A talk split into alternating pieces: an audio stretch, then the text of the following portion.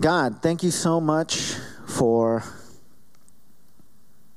this day and this time and this space. Thank you that regardless of what we're coming from, God, regardless of what our weeks have been like, regardless of what our lives have been like, uh, we can be here and sit before you and hear from you and experience you and know you and uh, grow deeper, God, with you. Uh, Holy Spirit, uh, I pray and I ask that you would allow that to happen here, regardless of where we are with you now. I pray that in this time, you would reveal yourself, God, to us, that you would reveal both yourself and us, who we are meant to be in light of who you have created us to be. God, help us to step into that here uh, this morning. We entrust it to you. We thank you, God. We love you. In Jesus' name we pray. Amen. So, um, I don't know if you guys uh, heard about this or uh, happened to see this, but there is a show called. Um,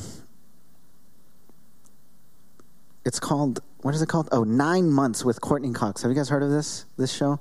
I don't really know that much about it, uh, but there was an episode of this show. Apparently, that was about a uh, transgender woman who is married to a transgender man, and so it's a little confusing, right? But it's a, it's a biological man who transitioned to a woman, married to a biological, biologically born woman who transitioned to a man. And so they got married and then they had a kid. But basically, the person who had the kid is the transgender man. So biologically a woman, but identifies as a man. I know it's super confusing, right? But basically, so they had a kid. So the the the person who considers themselves a man delivered a child because obviously a biological male cannot deliver a child. Um, so the the the woman, the biological woman who is a man, uh, gave birth to this child, and then uh, after giving birth, they didn't sign the birth certificate because the person who delivered the child does not identify as a woman, but the mother has to sign the birth certificate.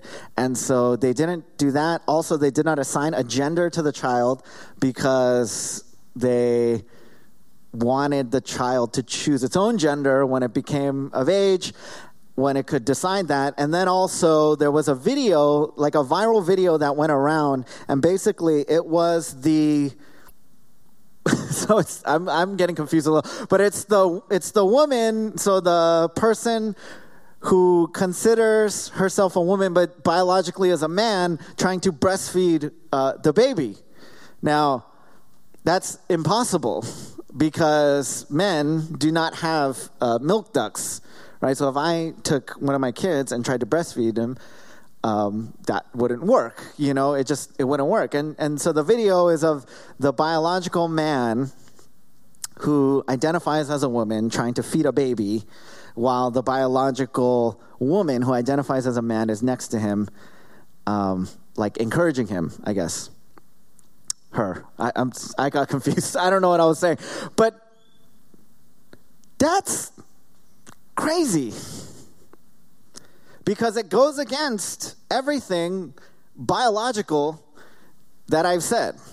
What everybody identifies as in that story goes against the strict biological realities. Taking, putting aside whether you know a person should identify this or that, the actual biological realities are that one person delivered the baby, one person can breastfeed, due to the parts that they have, and one person cannot.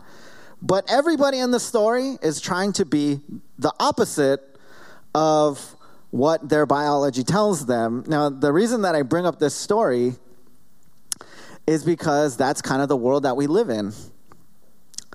Uh, and this was, some people saw this. Now, obviously, some people saw this and they're like, this is weird. Like, this doesn't make sense. But other people saw this and they were like, that's amazing. You know, this is great. This is what we should be doing in the world. The kind of goal of every sermon, you know, when I come up here and like I'm delivering the word, um, partly is that you would be convinced that what the Bible has to say is right, right? That it's true. Uh, that is the essence of like a propositional sermon that I'm telling you something, I'm trying to tell you what the Bible says, I'm trying to convince you that this is what's true by the power of God and the power of the Holy Spirit.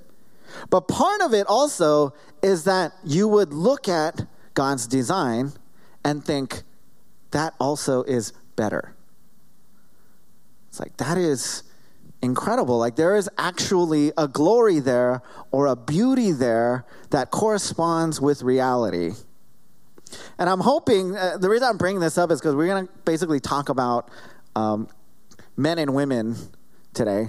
Uh, in part, God's design for that as it pertains to the family unit. And I'm hoping that that's what we'll see. I'm hoping that we will see both what is true about men and women as God has designed them and, bo- and what is beautiful about the way that God has designed men and women. That's my hope for today. And uh, so, if you guys have your Bibles, let's go ahead and open them up to uh, Colossians, Colossians chapter 3, verse uh, 18 through 21. Colossians chapter 3, verse 18 through 21. It's a pretty short passage, and um, it's just delineated there. Uh, it goes into something called household codes, which would be common in Greek times, where they would kind of talk about the family unit and what, what should happen there. And Paul is um, after going through, remember everything that he's gone through, he's gone through like who is Jesus and why Jesus is supreme and why Jesus is sufficient. And then he gets into like, what does that mean for you and your life and your identity and how you should live and how you should kill sin and how you should put on righteousness. And then he gets into essentially what is these kind of like, this is how your, your family should be. And so this is Colossians 3 18 to 21. It says, Wives, submit to your husbands as is fitting in the Lord. Husbands, love your wives and do not be harsh with them. Children, obey your parents in everything, for this pleases the Lord. Fathers, do not provoke your children, lest they become discouraged. Wives, submit to your husbands as is fitting in the Lord. Husbands, love your wives and do not be harsh with them. Children, obey your parents in everything, for this pleases the Lord. Fathers, do not provoke your children, lest they become discouraged. Now, we're going to focus mainly on what this means for men and women. Um, the children part, what I will say is, in opposition to maybe what the world thinks, I think what the world thinks today is children should make the decisions in the household. So children should decide like what's right and what's wrong. Essentially, when you look at what the world is kind of preaching, it's basically like kids know better, almost like the older you are, the less you know, right? It's kind of like the, you know, okay, boomer. Like that kind of mentality comes from, oh, well, I'm young and I know what's going on. And older people are kind of outdated and, you know, obsolete, like not as, not as wise as me. We, we kind of have that in society. I would say that that is not kind of what the Bible presents one, but that's pretty much the extent I'll say to it because almost nobody in here would be considered a child according to uh, this biblical logic, right? Regardless of like you live at home or you're single or whatever, n- nobody here is pretty much of the age to to consider themselves a child. Um, in what's what would be kind of this biblical this biblical notion. So we'll focus more on on what's being said for men and women. Um, now it's all it says for wives is, Wives, submit to your husbands as is fitting in the Lord. Now, we'll talk about a little bit about what that means and we'll flesh this out more. But um, the verb submit here does not convey, it's the Greek word hup, hupatasso, uh, it does not convey value or worth difference in any way. Uh, what it conveys is a cooperative demeanor that puts others first. It's essentially saying, like, it's kind of like being servant hearted. You know, it's being humble, now, this was, while this would be something common to say, like, submit to your husbands in Greek times, in the time that, uh, well, I mean, in biblical times, in the time that in the Greek culture that Paul is writing to, Greek slash Jewish culture, to say as is fitting in the Lord would be a very interesting uh, qualifier that would not be common in the culture. So what he's saying is because they would say just submit to your husband, basically regardless, no matter what. But what Paul is saying is you should submit to your husband, but not because the husband is better or greater or anything like that, but as your service to God. So first, your submission should be to God. Right? If your husband is unworthy, if your husband is not doing kind of according to scripture if that then that's the qualifier where it's like well that's not really the case then. You need to be under god first and then your husband. The lord determines what is fitting or not. Now there are i'm going to give and what i'll give here is because uh, i want to give a little bit more fleshed out idea of biblical womanhood. Um, this is from actually or biblical femininity. Uh, this is this is so there are various statements like this. Uh, John Piper has one. There's something called uh, the the Council for Biblical Manhood and Womanhood. Uh, this is from Nine Marks, which is um, another kind of church organization that that deals in, in some of these theological ideas. But this is, this is their definition of, of biblical femininity. Biblical femininity is displayed in a gracious disposition to cultivate life, to help others flourish, and to affirm, receive, and nurture strength and leadership from worthy men in particular contexts prescribed by God's word. Now, so I have to get into a discussion about some theological terms. Like one is the term complementarianism um, we've talked about this before, but this is one of the theological distinctives of our church. This is what we believe. And it's not something that I would call salvific, like if you are, there are other positions, you know, one is egalitarian, and there are some differences. Complementarianism believes that men and women are essentially different. You know, men are designed a certain way, women are designed a certain way. They are not exactly the same in an egalitarian kind of under an egalitarian theological framework, essentially, it's that men and women are exactly the same. So there are no differences. They should just do everything exactly the same, and, and God has designed that to be. I would not call this a salvific issue, but I would say that there are reasons um, beyond just like, oh, I think this is like the right thing that we are complementarian. Um,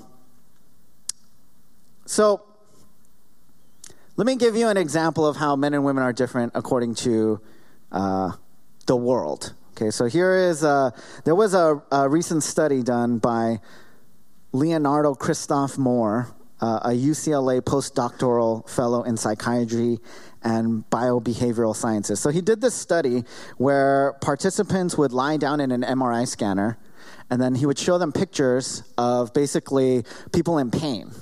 You know, so they would they would show these they would do a control group which is like not in pain and then they would show somebody in pain and they would show these pictures to a bunch of people and what he found that female participants in the study showed relatively higher activation in a sensory area of the brain associated with pain so uh, essentially what he found that the takeaway was when when women saw the picture they empathize better, right? So when they saw the person in pain, they something activated in their brain where they also felt pain. Whereas with men, that didn't happen. And so, you know, one of the conclusions was okay, yeah, females are able to be more empathetic. You know, they have a certain greater capacity for empathy and a certain type of, I would say, compassion and this is so this is a thing like these studies are done and oftentimes when you see that like you might just think okay well that makes sense uh, men are designed in a certain way women are designed in a certain way but when the world looks at these studies, oftentimes what they'll do is they'll say, okay, well, this is due to like cultural factors. This is due to like what the world says. This is due to like evolutionary things. But I don't think so when Paul says, hey, submit your husbands, and there's a reason that he phrases it like that. He's distilling this down to one basic thing, right? Paul says other stuff in other places. This is not a full teaching on like womanhood or, or what a wife should be. He says other things in other places. But if you go back to Adam and Eve, right, in the Garden of Eden, there was something, if you distill it down, that Eve wanted. And what Eve wanted was control. When you like boil it down, right? Now, really, we'll get to this, but it was more Adam's fault what happened, and that's actually the way that God takes it too. But what Eve wanted was control in that situation, right? The serpent says something, she's like, hey, he's like, you know, hey, look at this fruit. The fruit looks good. What do you think? Forget about what God said and forget about what Adam said because God only gave the command to Adam first. So Adam gave the command to Eve. But Eve's thinking, well, when I look at it, it seems like good to me, so I should seize that. So when Paul distills it down, he's saying you should fight that urge and step into what God has called you to be. What I would say is, as it pertains to the church and the home, women are uniquely qualified to help and nurture and empower and cultivate life in both the family and the church, meaning that women are essential for the building of the church, for the making of disciples, and for the advancement of the gospel. Now, that means some different things. And I'll say some things for married women and some things for single women. Uh, for married women, I would, I would ask Are you taking up the call to cultivate life in your family, in your husband, in your children, and in the church? To distill it down, the goal should be to bring out the best, not to identify the worst because I think that is where the that is where essentially even with Eve uh, her struggle was right god said you can have everything but then the one thing you can't have is this this tree the, the fruit of this tree the knowledge of good and evil and eve became fixated on the tree the one thing she couldn't have right the one thing that god said you can't have this that's where all of her attention went and when Satan pointed her there and said, "Hey, here's the here's the one thing," Eve said, "Oh yeah, you know what? God is really like God is really un uh, like not generous. God's really stingy. He doesn't want me to have this tree. Why does he want me to have this tree? He doesn't want me to be like him. It's incredible. I should say this for especially for for wives. It's incredible the power like I remember when uh, you know, when Boomy was was pregnant, especially with Josiah. So you know, Micah was born; he was young, and Boomy was pregnant with Josiah. And Boomy had like really hard pregnancies. You know, for those guys who don't know, she's like throwing up all the time, right? And she couldn't go to work, and she's home. So she's home. She can't go to work. She's like throwing up every day, and uh, those times were crazy. There's like a lot to do, so I would like you know work and do ministry, and then like uh, take care of the you know take care of Micah I say take care of the kid, uh, take care of Micah, and then take you know take care of Boomy. Like she's going through stuff, and like some days would be so crazy that I would just be like so tired, and I'm like, oh, I hate you know I hate all this. like I just like hate my life, kind of like I just hate everything. You know, I just want to just uh, like this is all just that's how it would feel. And then Boomy would just like she would like throw up, you know, and she'd come out of the bathroom and then she'd come up to me and she would just say like, oh, just like, thank you for doing everything, you know, and then she'd just go like, like lie down on the couch. And that alone, just like that little phrase, was enough for me to be like completely flip my mentality. I'd be like, oh gosh, this is great. You know, it's like this is it's fine. You know, my wife's pregnant and like just doing all this work. Like that's the power. Honestly, it's crazy. Like even this week, um, or the past couple weeks, I was we were doing some um, I was doing some conversations with our leaders, our life group leaders, and we would do like these one on ones. And whenever I would talk to the guys, it would be like, you know, what's up? Like, how's your group and stuff? And we'd we'd go through, we talk about the whole you know year and quarter, how COVID's been, and this and that. And honestly, like, so, so a lot they were encouraging too. They'd be like, oh, you know, like thanks and stuff. But when guys talk it's just very like, oh, yeah, thanks. You know, that's, oh, yeah, that's cool. Yeah, thanks. You know, you too. Like, and that's kind of it. Like, that's the end of it, right? And then I would meet with the, the female leaders, and some of them like would say these encouraging things, and I'd be like, "Oh, thanks, thank you." You know, I'd be really like, um, like emotional. Honestly, like touch. It's very different. I think God has wired us really in a in a different way, where there's this life giving, this like power of cultivation in those words. So I would just say, particularly for wives, you have that power, you know, for your husband, probably in a way that nobody else does, I would say. I want to say something real quick for single and unmarried women also. Um, first and foremost, first thing is being single or unmarried is not any less in terms of worth, in terms of maturity, in terms of really anything. And a very important thing I'd say is for single men and women, uh, just remember Jesus never got married, right? So Jesus lived on this life as a human being, and he chose to not marry. You know, Paul himself says, this is from 1 Corinthians uh, 7. 6 through 9 it says now as a concession not as a command i say this i wish that all were as my I myself am, but each has his own gift from God, one of one kind and one of another. When he says, as I am, he means single.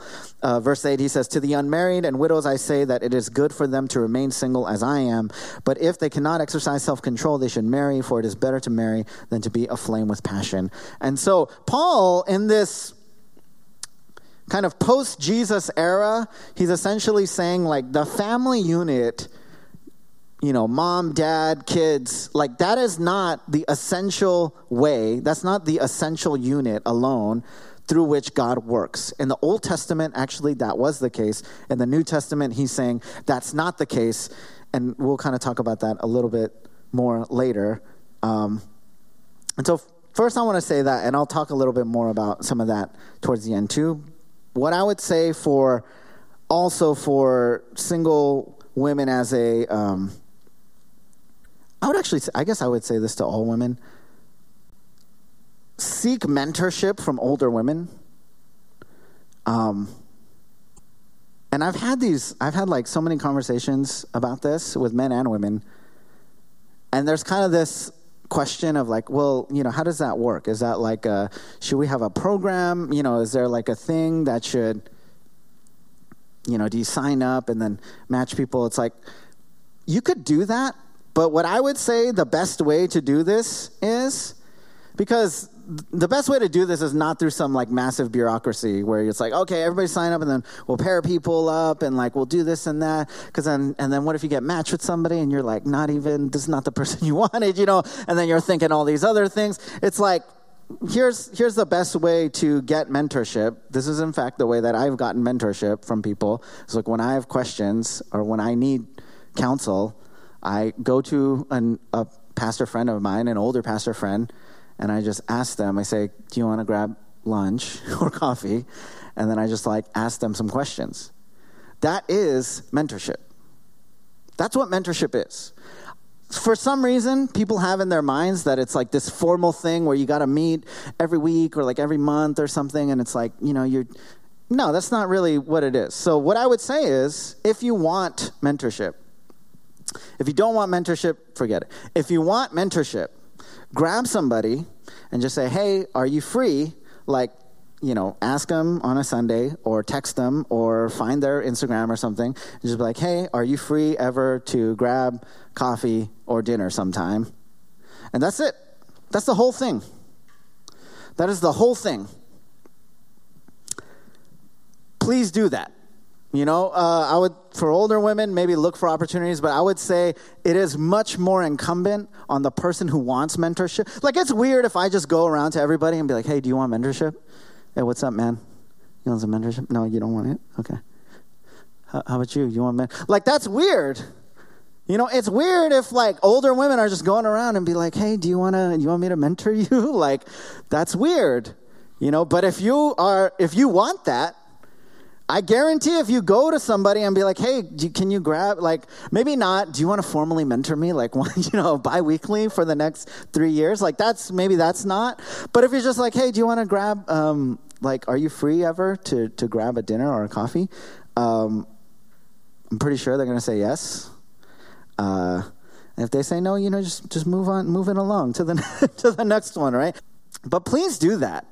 Uh, and I'll, uh, again, I will get into how that, why that is the way that things should be um, a little bit later. But let me move on to men.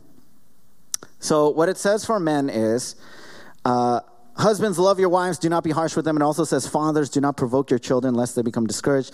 This is, a, this is from the same um, organization, but this is kind of the definition of biblical masculinity. The essence of biblical masculinity is a sense of benevolent responsibility to tend God's creation, provide for and protect others, and express loving, sacrificial leadership in particular contexts prescribed by God's word. If kind of the core essence that Paul boils down, uh, you know, womanhood is like relinquishing control to God primarily, and then in some other context, perhaps like to husband or leadership. For men, it, what it boils down to is like take responsibility. It is take responsibility. Because do you know what Adam why Adam is held accountable? Because God gives the command to Adam in the Garden of Eden. He tells him what to do, he tells him what not to do. And then while Eve is talking to the serpent, do you guys know what Adam is doing? He's doing nothing. He's doing nothing. He's just standing there. Eve is about to introduce original sin into the world. Okay, and Adam's over there like, I mean, I don't, whatever you want to do. You know, do you want to do that? I guess. Like, let's just, let's just eat it. Like, he's doing nothing. He's just like being a whistle. They're standing on the side. Like, I mean, I guess if you want to do it, then let's just do it.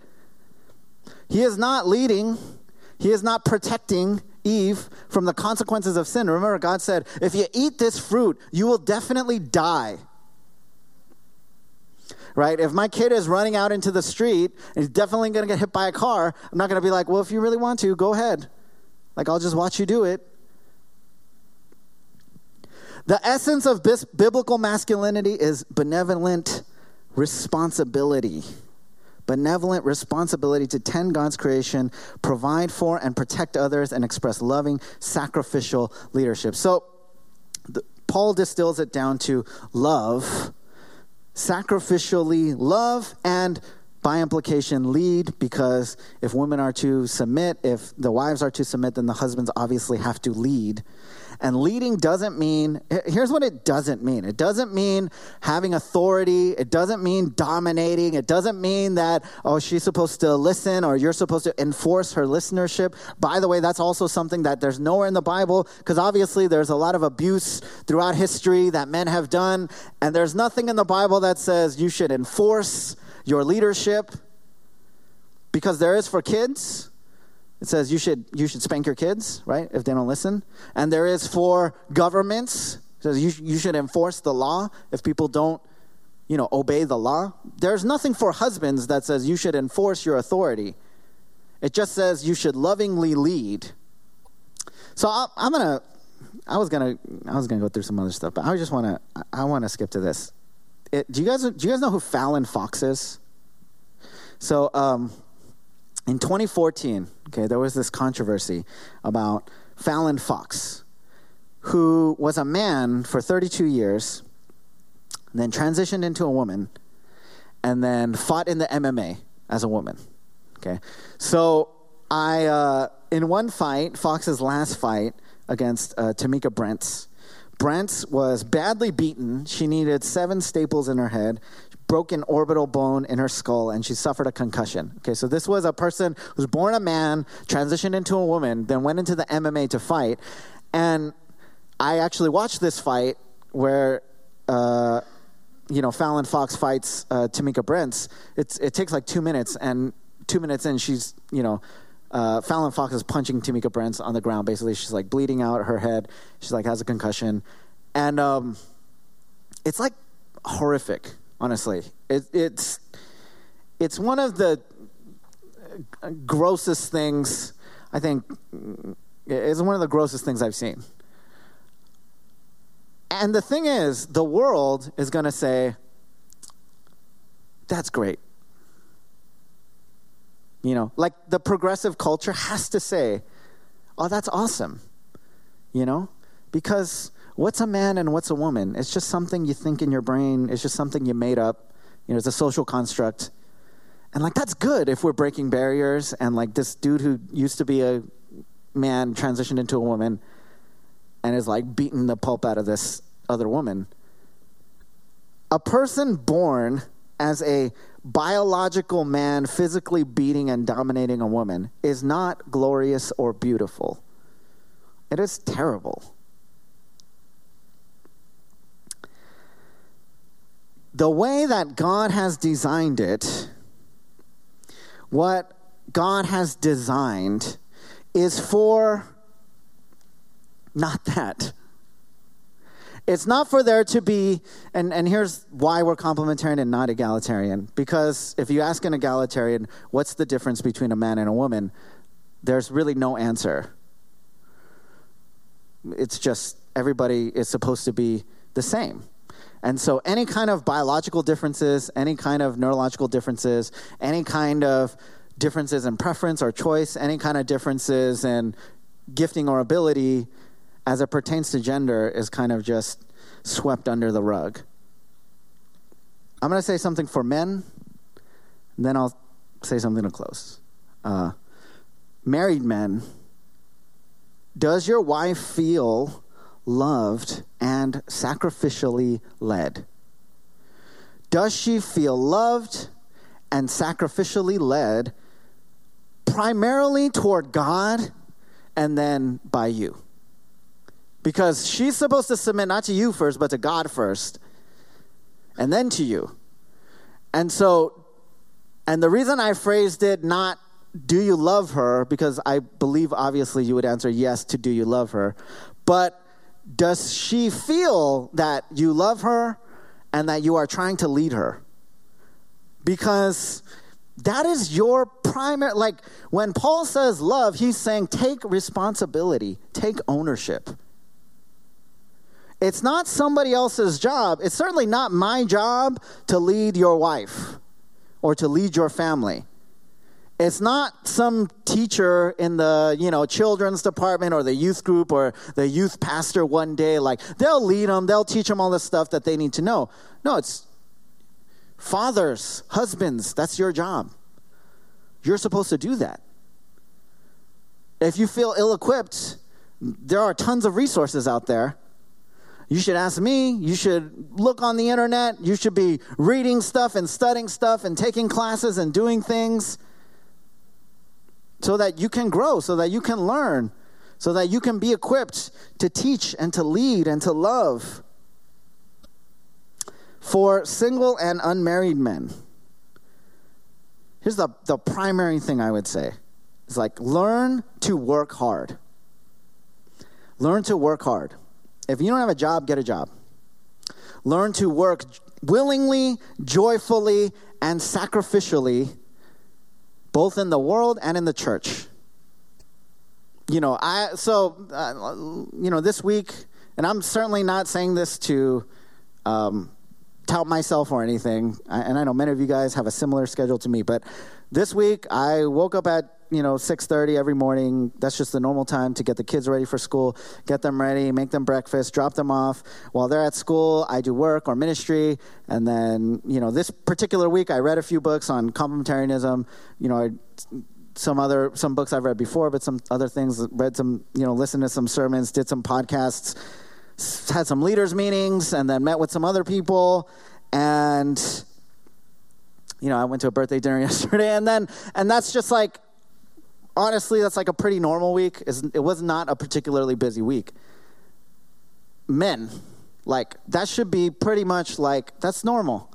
Like, it shouldn't be like, oh gosh, like, ugh, and then I have to serve at church, and then I have to do this, and then I have to do that. No. Like, that, that's, that's your call as a man to learn to joyfully and sacrificially lead and serve and love both your family and God's people, the church. And the reason that I say that God's people, the church, when you look at, I'm not going to go over that. Uh, this is from Matthew. Okay, this is from Matthew 18. It says, But he replied to the man who told him, Who is my mother? Who is my mother and who are my brothers? And stretching out his hand toward his disciples, he said, Here are my mother and my brothers, for whoever does the will of my Father in heaven is my brother and sister and mother. Okay, now, because here's the thing, right? Here's something we must understand. There's been, there have been many historical problems right, in the church. There's been spiritual abuse, there's been patriarchy, and in society we see like, you know, rape culture and all these other kinds of things, like terrible things. Those are all terrible things. How do we not let that happen in the church? Well, here's how. Everybody here, so yes, you have your familial unit, but everybody here is meant to also be family right so every every woman you know every younger woman you should consider like a, a sister or a daughter every older woman like a you know a mother or a you know an older sister every man younger man you know like a son or like a brother like all of us so if, if somebody in the church if one of my you know brothers someone who i consider brother but is also married to someone who I consider sister. And if that person who is my sister is being abused, then I can't just like stand by and do nothing there. Like that cannot be allowed to happen in the church.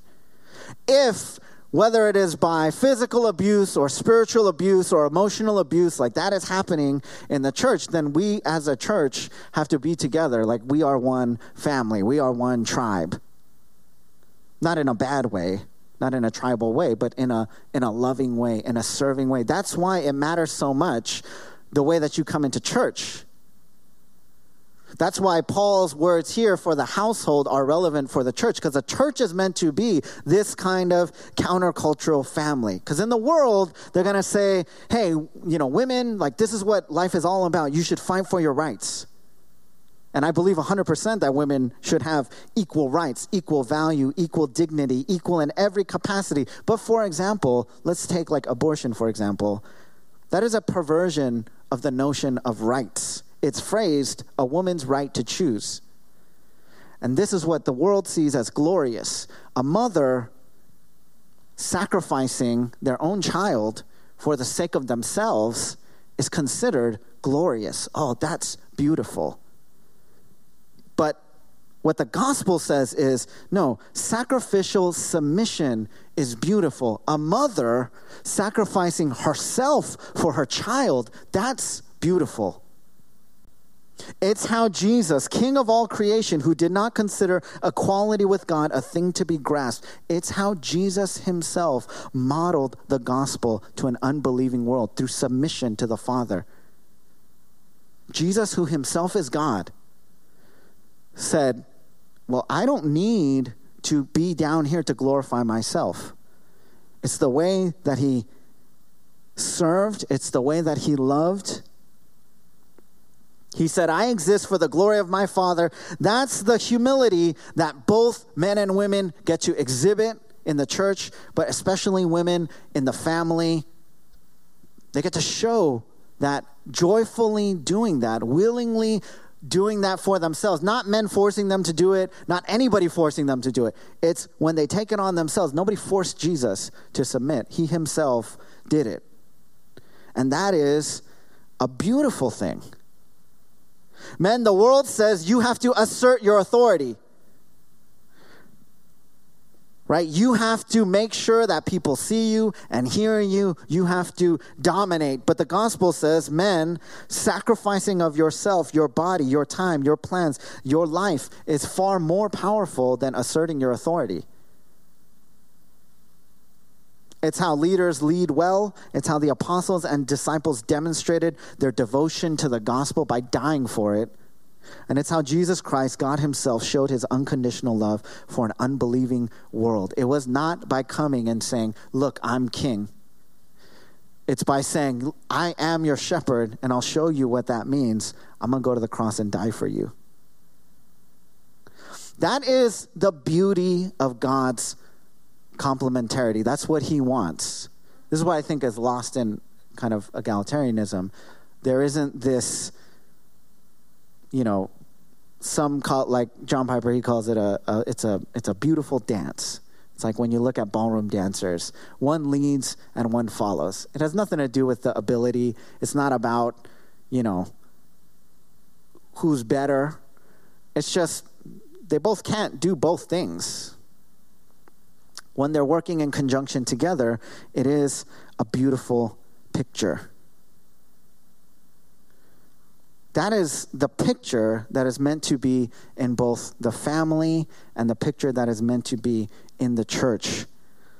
Let's uh, step into that together. Let's pray. Father God, we thank you so much for your design, God. You have uniquely gifted us. You have uniquely designed us, God, as men and women in different biological and neurological ways, God. You um, want us to work together to flourish, not uh, fight against each other, God, not claim our own rights. You want us, God, to love and lead in a sacrificial way, God. You want men to not run away from responsibility to not run away from having to make the choice for wife and children, God, to not run away when you say, What has happened here? When you call, What's happened in this family? What's happened in this church? You don't want us, God, to point the finger. You don't want us, God, to blame other people. You want us, God, to stand firm before you to humbly confess, to humbly repent, to humbly follow and submit to you.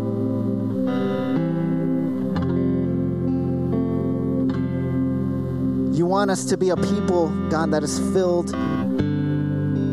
with women that are not fighting for control or fixated on what is not, God, but that joyfully and powerfully, counterculturally, willingly submit to you, God. That willingly put on display the beauty of Christ in the gospel. That willingly and joyfully cultivate life. That nurture and empower and bring glory to you, God. Would we be a people that is committed to who you call us to be, who you have designed us to be. Let us step into that, God. We entrust it to you. Thank you so much. We love you. We give you all the glory in Jesus' name we pray.